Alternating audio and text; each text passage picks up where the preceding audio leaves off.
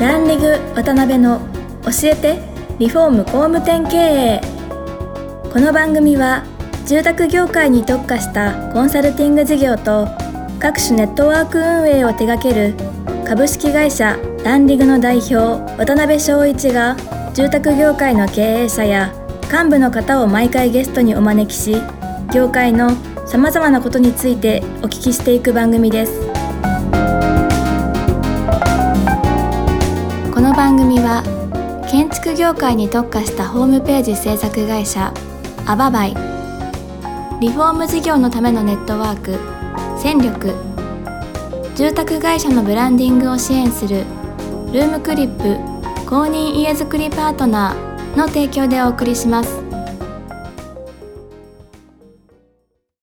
工務店の社長も多様性の時代へ。熱海温泉型情熱親分型コンサル型。YouTube でちゃう型 SNS 長文語り型 AI 気になる型すぐセミナー開いちゃう型。いろんなタイプがあるけれどアババイが目指すのは一つ。みんなを高鳴るコンバージョンへ。偏見だと人は言うかもしれない。そして実際偏見かもしれない。でも聞いてください。私たちは諦めない。工務店集客のプロフェッショナルアババイ。はい、えー皆さん、こんにちは。今週も始まりました、ランディング渡辺の教えてリフォーム工務店経営パーソナリティの渡辺です。今回もですね、えー前回に引き続き、株式会社宮県代表の宮島社長にお越しいただいております。宮島社長、よろしくお願いします。はい、お願いします。前回もあの本当にいいお話聞けたんですけども、はいその中でまあ会社の大切な考え方として幸せ大家族っていうものを作っていくというか、まあ大きくしていくっていうお話があったと思うんですけど、おそらくこの番組聞いていただいた視聴者の、まあ、経営者の皆さんなんかも、まあ理念であったり、そういう価値観みたいなのも明文化されている会社さんって多いと思うんですよ。ですけど、なかなかそれがあの浸透されていかないというか、まああの、まあ最終的な業績にもつながっていかないっていうようなことがよくお聞きするんですけど、そのあたり、そういう考え方をしっかり浸透させるための、はい。まあ仕組みであったり、教育であったり、そういったところって、どんなところがポイントになってくるんですかね？あ、わかりました。はい。そうですね。あの、弊社もね、あの、例えば経営理念とか、例えば会社の方針であったりとか、もちろんグランドデザインっていうのは、結構ね、やっぱりあの、各会社さん行くとこう、パネルに入って、うん額縁に入ってとか、はい。結構やっぱいろんなところに飾られたりしてると思うんですけど、うんうちももちろんね、十数年前とか、まあそういう時作ったばかりっていうのはやっぱりそうだったんですよね。はい。で、今うちの中でその浸透する、まあいろんなこうカテゴリーの中で言うと、まず一つはこう朝礼。はい。それ。まあ、具体的なこの浸透策で言うと、朝礼ですね。で、その中で、まあ、これはね、皆さんやられてると思うんですけど、例えば理念の昭和。はい。で、例えばその方針の昭和。っうん。ていうものはもちろん毎朝、朝礼の中でやっていくんですけど、なるほど。まあ、うちの中で言うと、あの、経営計画書はい。っていうですね、はい。一つの会社のその理念、方針うん、うんうんそれをもっとこう具体的に、はい。行動レベルに落とし込んだ計画書やマニュアルですよね。行動マニュアル。ある意味考え方マニュアル。うん。みたいなものを手帳として、全社員、パートさんも含め持ってるんですよ。うん。これはもう1年に1回必ずあの、はい。更新。まあ、更新といってもね、全部リニューアルするわけではなくて、はい。できてることを新たに付け加えることっていうのを更新しながら作るんですけど。だから大切なことはやっぱ同じ道具、はい。まあここで言うとその経営計画書を用いながら、うんうん。各店舗で同じ、例えばその理念昭和をして、同じ方針を読んで、うん。で、うちで言うと、例えば月曜日はお客様に関する方針をはい。バーッと読むんですよ。はいはいはいはい。で、それに対して2人シェアする。うん。で、火曜日になると、例えばクレームに関する方針。はい。っていうものをまたバーッとみんなで読んで、うん2人シェアする。うん。っていうように、あの、曜日によって何の方針を読むかっていうのは決まっていて、なるほどなるほど。必ずこの朝礼に関しては、うん。50%以上参加するっていうのがルール化されてるんですなるほどなるほど。うん。よ。やっぱりあの営業マンも工事管理も朝お客様の立ち会いっていうのがありますので、そうですよね。100%オール参加できるかどうかっていうのは別だと思うんですよね。うんうんうん。ただもう50%を下回った場合は、ペナルティはい。が課せられるんですよね。なるほどなるほど。ですからまあ、まあ、強制と言ったらおかしな話なんですけど、はい。基本的には朝礼は教育の場であって、はい。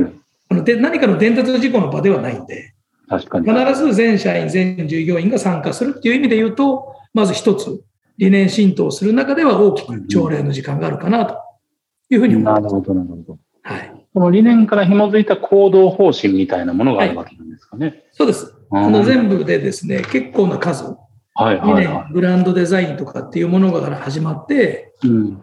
まあ、いろんな方針ですね。例えば現場の方針とか、例えばその方針って具体的に1個挙げていただくとしたらど、どんなことになるんですか？まあ、シンプルにお客様の方針とかですね。はい、はい、はい。例えば日本一お客様の声を聞く会社を目指すっていううちに基本理念があるんですよ。なるほど、なるほど。で、これを掲げた以上は、うちはあの、今、全現場の80%アンケートを回収するんですよ。なるほど。はい。うん、これがあの、もう社員一人一人の評価の基準になるんです。うん、うんこれ下回った場合は、例えば B とか C とかになってくるんですうん。なるほど。はよ。い。で、そのお客様の声に書いてあるものの改善を、うん毎月毎月とにかくずーっと繰り返すんですよ。うん、うん、うん。っていうようにお客様の声を必ず聞こうっていうのが、もうこの行動計画で浸透されてるんですよね。ああ、そういうことですね。だから我々が考えるんじゃなくて、お客様に聞けっていう発想なんですよね。うんそういうこと。っていうのがこうかなりこう細かく、うん。例えば約束や時間は必ず守る。はいこれ。当たり前じゃないですか。そうですね。ただ、んうちの書いてある中には、必ず、あの、なんていうんですか、5分前行動じゃないんですはい。よ。もうぴったりにチャイムを押しなさいって書いてあるんですああ、よ。例えば10時ピーンって時計で鳴った瞬間にチャイムを押す。うん。3分前でも行っちゃダメだって。それはやっぱお客さんの時間を奪ってはいけないとか、そういうこと？そうです。ああ。僕も5分前に来られた場合に、お、ちょっと早いなって嫌ですし、うんなりますよね。確か逆に3分遅れても、え、今日来るのかなと思いますし、うん。確かに確かに。必ずぴったりに行けっていうのが、全部明文化されてるんですよね。手帳の中で。それってどう、宮島社長が全部作られるんですか？ど、どんな感じで作っていかれるんですか？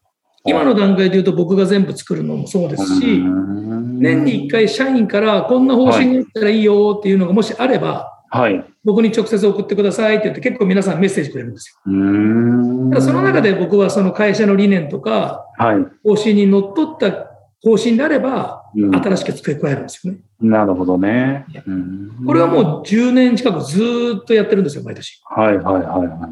それなんで必ずこの経営計画書のに理念に基づいた行動計画が全部書いてあるので、うんうんそれを社員が必ず週に1回何度も何度も見るんですよ、同じことを。うんですけど、本当立ち戻るとこがあるっていうのはすごい大きいですね。はい。うんで繰り返し繰り返しやるっていうのがうちの教育の一つの方針ですね。なるほどね。うんそれはやっぱりマネージャーであったりも現場の人が自然にそれにのっとって、はい。まあ、行動できるようにするっていうことだと思うんですけど、はい、そのあたりって結構100点満点でいくと浸透度って宮島さんのとこって何点ぐらいなんですか今現状で？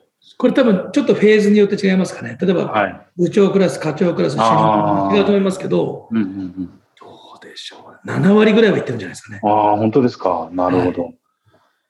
ああ、そうでか。、これ以外にはね、一つ目が今朝礼ですけど、はい。二つ目にあの毎週社員塾っていう塾を開催してまして、はい。これはあの講師は僕自身がやってるんですうんうんよ。で、あの全従業員、パートさんも踏まえて、うんうん。毎週月曜日、はい。6時から6時半、うん。まあ、たった30分なんですよね。はい。で、30分全従業員、ズームをつないで、うんうんまあ、各拠点もありますので、はい。30分間、その我が社にとっての大切な価値観、例えばお客様への感謝はい。っていうものを、うちの会社ではこう定義してますよっていうのを全部文面にしてるんです。よ。例えば指示っていう文言であれば、はい。必ずメモを取らせ、苦笑させる。はい。そして期日を決め報告させる。うんうん期日を曖昧にしてはならない。っなるほど。ていうように全部のこう、うちの共通言語に定義をつけてるんですね。うーん。なるこれをほど。私があのいろんなエピソードを交えて、はい。もちろん面白おかしくうん。しながら、まあ、社員が飽きないような形で、必ず毎週30分、なるほど車の中でも、現場の途中でも、うん。携帯で参加できるような形で、うん。必ずこう、ズームで社員塾っていうのを毎週必ず行ってるんですよね。なるほど、なるほど。ここでもその、宮県の幸せ大家族、うんうんうんそして全てに本気っていう、こはいれを大前提として話を伝えていくんで、なるほどね。これも多分、社員一人一人にとっては浸透になってるんじゃないかなと思いますね。うんですけど、本当毎日そういうのを昭和して、読み合わせをして、しかも毎週社長代表が、はい。あの、語って、で、もう本当やっぱりそれぐらいやんなきゃいけないってことですよね、逆に言うと。ですねうん。昭和してただけでは暗記するだけなんで、ですよね。浸透は多分しないと思うんですよね。なるほどね。いや、すごい勉強になります。プラスで言うと、あの、週に1回1時間。これ今度幹部塾っていうのがあって、うんこ。れ私が講師になって、はい。要は課長職以上、幹部の皆さんと1時間一緒に勉強会をするっていうのをやってるんですよ。なるほど。これもあの、ズームでやってるんですけど、はい。いろんなその、まあ、DVD を見ながらうん、お互いでシェア会をしてみたりとか、あとは一つの題材をもとにみんなで討論してみたりとか。うだん。からなんかうちのその一つの教育の根本は、はい。同じことを繰り返すってことなんですよね。新。しいものを取り入れるというよりも、うん。決めたことをずーっと繰り返し繰り返し、なるほどね。だから社員勉強会も同じ文言を多分年に4回ぐらいやるんですよ。うん。それでやっとこう1年2年して、あ、なんとなく言ってること分かったよねっていう。う繰り返さないと教育にならないなと思ってます。徹底的に継続しなきゃいけないですね。そうですね。ああ、なるほど。結構ね、一年も続かんうちに辞めちゃったりとかね、そうですねる会社さん多いですもんね。はい。なるほど、ありがとうなんとなくあの社長って新しいこと言わないと格好悪いとか、そうですよね。なんか新しい。い情報じゃないと社員が飽きてしまうって思うと思うんですけど、うん、もう社長はまた同じこと言ってるって言われた方が多分本当だと思ってて、確かに確かに。で必ずうちはもう同じ題材で繰り返してます。なるほど。はいありがとうございます。はいやっぱりあれですね、宮島社長の会社がやっぱ伸びてこられた一番の大きな要因ってやっぱり人の部分っていうところにはなってくると思うんですけど、はいちょっと少し戻っちゃうんですけど、その、やっぱ中小企業さんね、これからますます人の採用っていうのが苦しくなってくると思うんですね。で、そういう中でその中小企業が、まあしっかりいい人材を、あの、継続的に取っていくために、何をこう心がけたらいいのかとか、はい。うん、なんかそのあたりもしお考えがあれば、はい。聞かせていただけたらなと。そうですね。もちろん何点かあるんですけど、うん一つはまあ新卒採用っていう、まあ、採用に特化すると、はい。いや毎年採用するっていうことだと思うんですよ。なるほど。はい。で、やっぱり今人手がいないからじゃあ3人採用する。うん。例えば来年は採用しない。で、1人減ったから1人採用する。うん。っていうまあ会社さんで結構多いと思うんですけど、はい。多分自分がその社員になった時うんに感じると思うんですよね。あ、この会社って成長しないんだと思うと思うんですよ。うん。確かに。例えば僕が今ね、〇〇 A っていう会社に入った時に、はい。社員10名で、うん。それで来年も10名、うん再来年も10名ってなった時に、あ、僕はこの会社でじゃあ今の部長とかうん。課長のポジションは取れないなって思うと思うんですよ。確かに。うん。ですからうちは一つそのね、大きく成長する必要ないかもしれないんですけど、はい。必ず去年より今年は成長してる。うん。だからうちもあの、今までで言うと22年間ずっと増収なんですよ。一度もその売り上げが下がるってことはなくてですね、あの、増収し続けている。さらにこう、採用し続けている。うん。そうすることによって今入ってくる子であったり、新卒で入ってきた子がうん自分の5年後とかっていうのを結構ビジョン設定できるんですよね。そうですね。うんですから必ず採用するんであれば、1人でも2人でもいいと思うんで、必ず採用する。うん。イコール必ず会社を成長させる。なるほど、っていうのにまず決めることがすごく大事なんじゃないかなっていうふうには感じます。すごい勉強になりましたね。はい。いや、すごい、それは本当に本質的なことでね、はい。ものすごい大事、見落としがちですよね、そのあたりは。そうやっぱりですね。入る立場になったらそうですよね。はい。特に優秀であればあるほど、そう思います。そうなんですね。うん。だからうちのメンバーもね、すごく優秀な、秀でて優秀な子とかってやっぱりはい中にはいるんですけど、だからまあ逆にそういう子にはいろんなポジションをどんどんどんどんこう積み上げていってるんですよ。はい。一つのなんかこう、だからうちはこうエレベーター式というよりも、うん。基本的にはその完全に結果主義な部分もあってですはい。ね、もちろん数字ももちろんそうなんですけど、うん例えばお客様満足度も全部可視化してるんですよね。点数なる。ほど。うんだからなんとなく曖昧な評価は絶対しないんですよ。はいはいはい。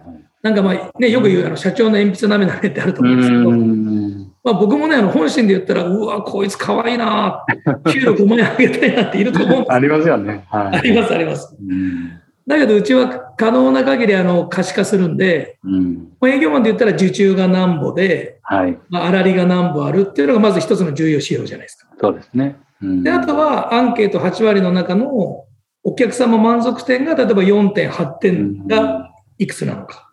はい。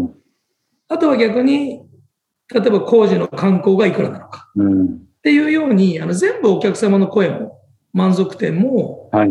数字も可視化するんで、うん。なるほど。ある意味それが平等にこう評価されている。うんうんうんそれであの、わ早い若手はどんどんどんどん出世していきますので、そういう面であのこう活躍したいと思うメンバーにとってはいい環境じゃないかなと思ってますね。そうですよね。なんかあいつ好かれてるから給料高なってるぞとかね。そんなんがないっていうことですもんね。そうですね。ああ。はい。でまあそういう明文化できるものとはちょっと別の軸で人格とか、はいそのあたりも評価に入れられてるんですよね。あ人格っていうところは基本評価に入れません。あ、そうなんですね。なぜならこの人格だけは人には多分評価できないと思ってるんですよ。うんうんうんうんうん。例えば10人トイレであの各自それぞれいますので、確かに。うんただそのあの明文化っていうのが、そのお客様の声がやっぱり僕は一番だと思ってて、確かに。それはね、嘘つけないですもんね。はいうん営業担当の対応どうでしたかっていう時にうちはあの5点満点がつくんで、例えば4点なのか5点なのかっていうのが可視化できるんですよね。なるほど。うんで、あとはその時間に、要は会社で遅刻しないとか、まあ当たり前なんですけど、挨拶できるできないとか。うんっていうんで、一つあの360度評価って言って、こう、社員から、はい。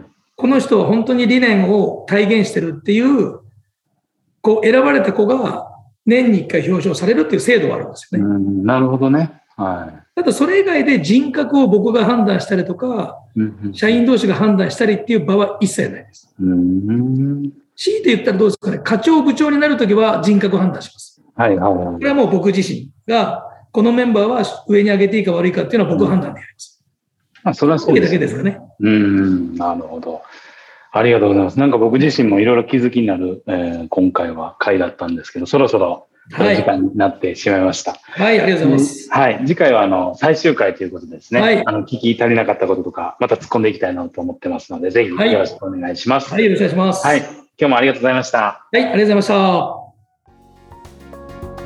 今回もランディグ渡辺の教えてリフォーム工務店経営をお聞きいただきありがとうございました番組では渡辺やゲストの方へのご質問やご意見ご感想を募集しています。ウェブサイトランリグにあるお問い合わせフォームよりお申し込みください。お待ちしています。